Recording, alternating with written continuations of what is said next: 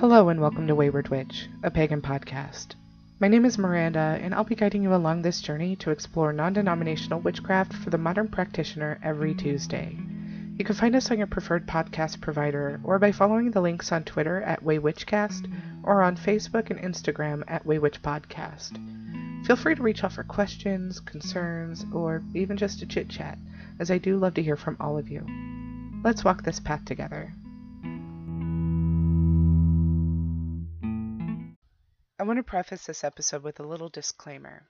I understand the material I'm going over today may incite a bit of bitterness from all sides of the spectrum.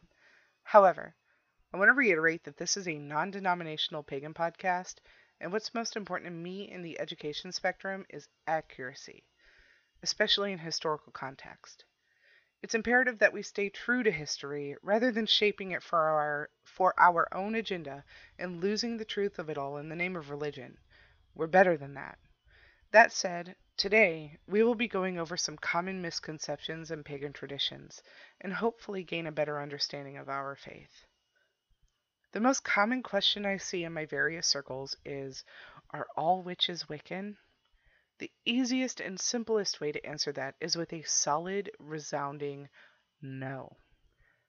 While it has been debated that there are traditions that predate the official founding of Wicca in 1954 that are now considered Wiccan, there are a plethora of other practices that do not, and will never, fall under the Wicca umbrella, though still incorporate elements of witchcraft.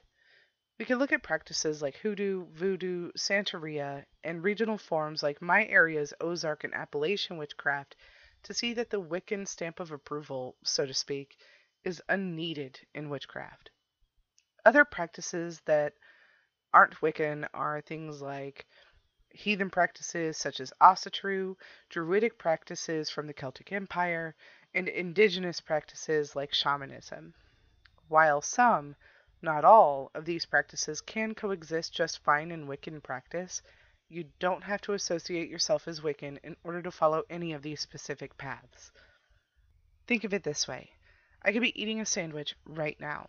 It could be a BLT, or it could be a peanut butter and jelly sandwich. They're vastly different sandwiches that aren't even remotely related, other than the bread used. But they're still both sandwiches in their own right.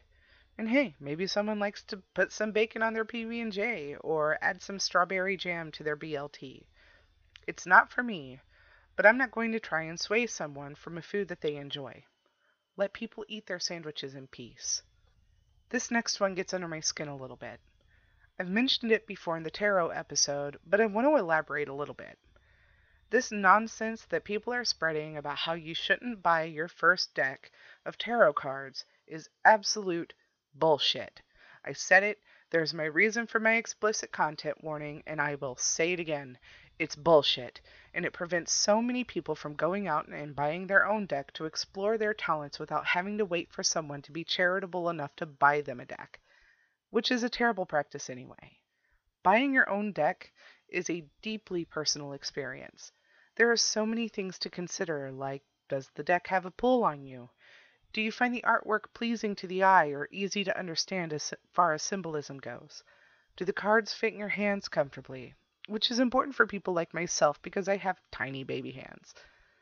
Do you want traditional tarot cards or oracle cards? Maybe playing cards.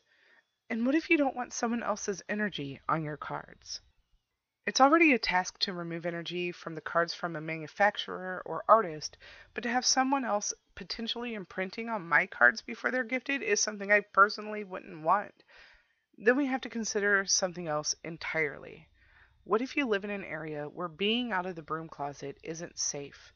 Implying that someone would have to buy the cards for you means that you would have to come out of that broom closet, potentially put a target on your back, and face backlash for simply asking people for a deck of cards so that you may proceed in your journey.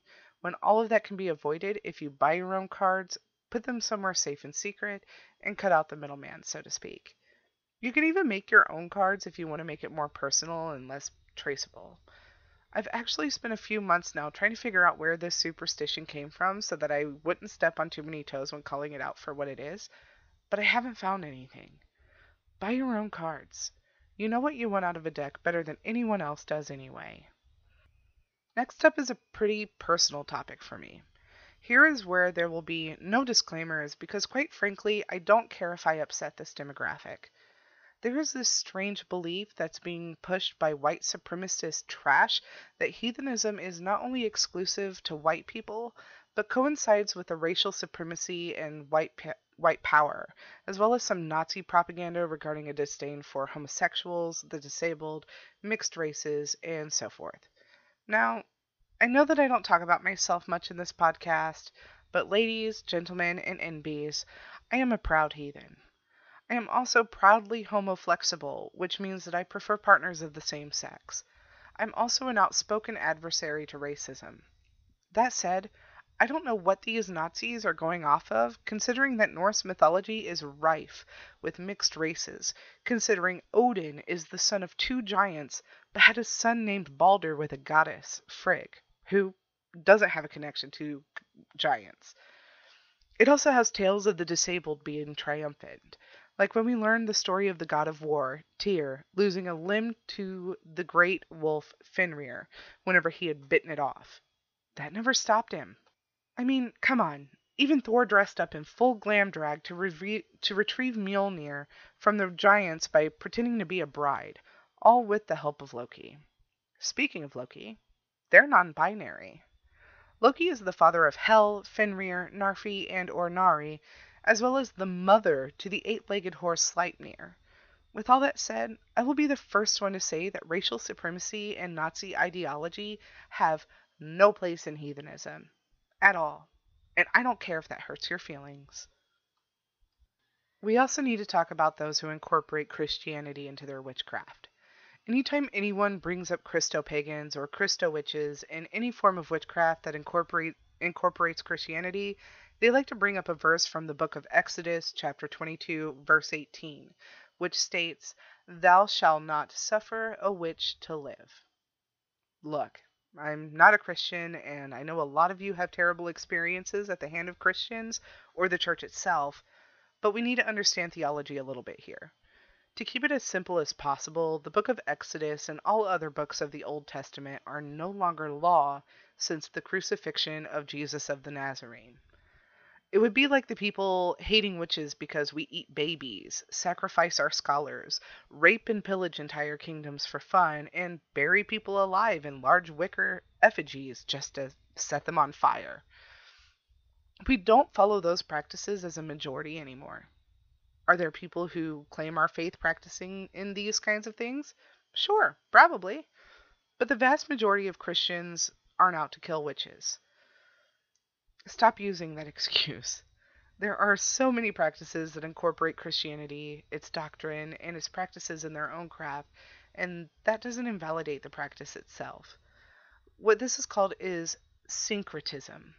And you can see it clearly in practices like voodoo and Santeria, which I had mentioned earlier in the episode. While I understand that these particular practices are syncretized due to the slave trade, colonization, and forcing religion on tribal cultures during European expansion, there's a massive amount of practitioners that have a very close and healthy relationship with Christianity today.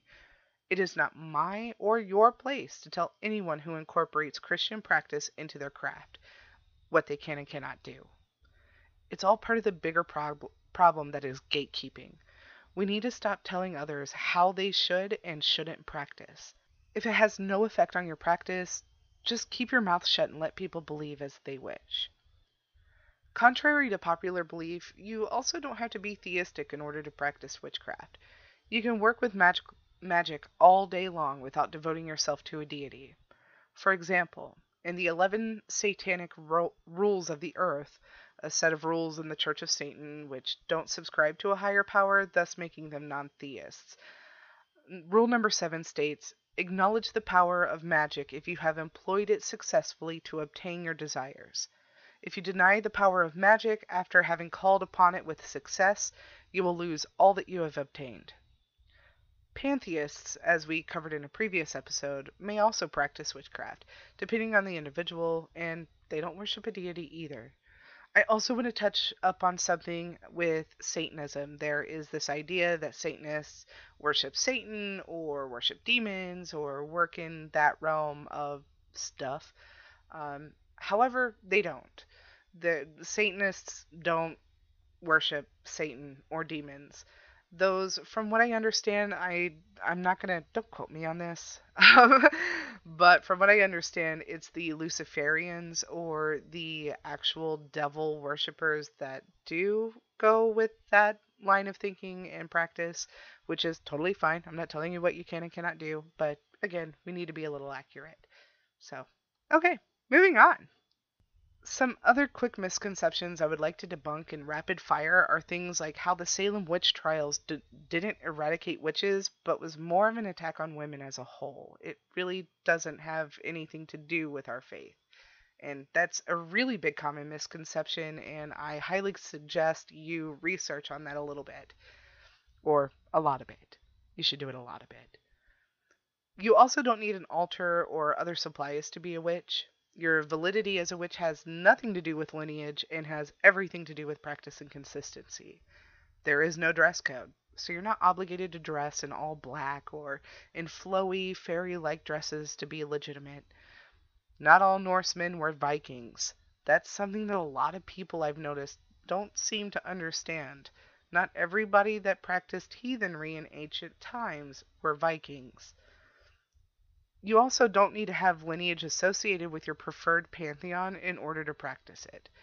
You do have to be initiated by someone else to properly practice voodoo. Most importantly, research. Don't rely on one source or word of mouth or whatever kind of groups or circles you're in to get your information. Even with this podcast, every question you have, every inquisition, research it.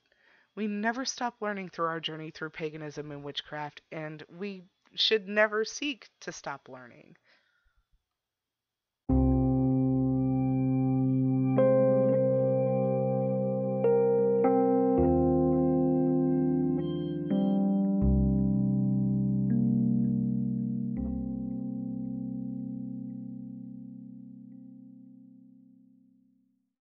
For today's Mythology Minute, we're covering the head honcho of the Aesir, god of wisdom, poetry, death, divination, and magic, as well as a main character in Neil Gaiman's American Gods, Mr. Wednesday himself, Odin. He's the son of Bor and the, guy, and the giantess Bestla, husband of the goddess Frigg, and father to Balder, Hoder, Vidar, Vali, and Thor. His most notable feature is the lack of one eye, which he gave up to drink from the well of Urdir in order to gain unimaginable knowledge of the universe. According to ancient-mythology.com, Odin loved to cause conflicts and shifts of power. He once aided Harold, a Danish king, instructing him in tactics and granting him victories for years. In the king's final battle, however, Odin took the place of Harold's charioteer and drove the king to his demise. Although Odin embodied deceit, violence, and war, he also embodied many admirable qualities. He was the most knowledgeable god, with a great love for wisdom. He would willingly sacrifice himself for it. With the great threat of Ragnarok, the death of all the gods, Odin built the Valhalla, a great hall of the heroic dead.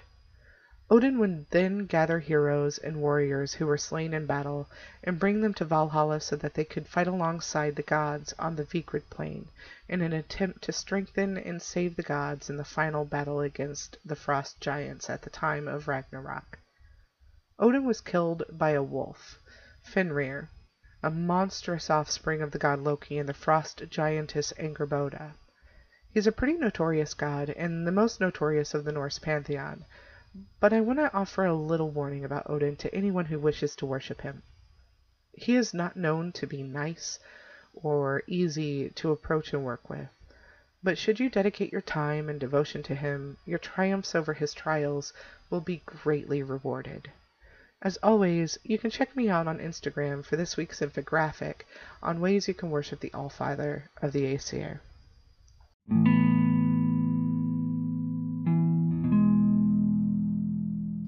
Thanks for listening in, folks.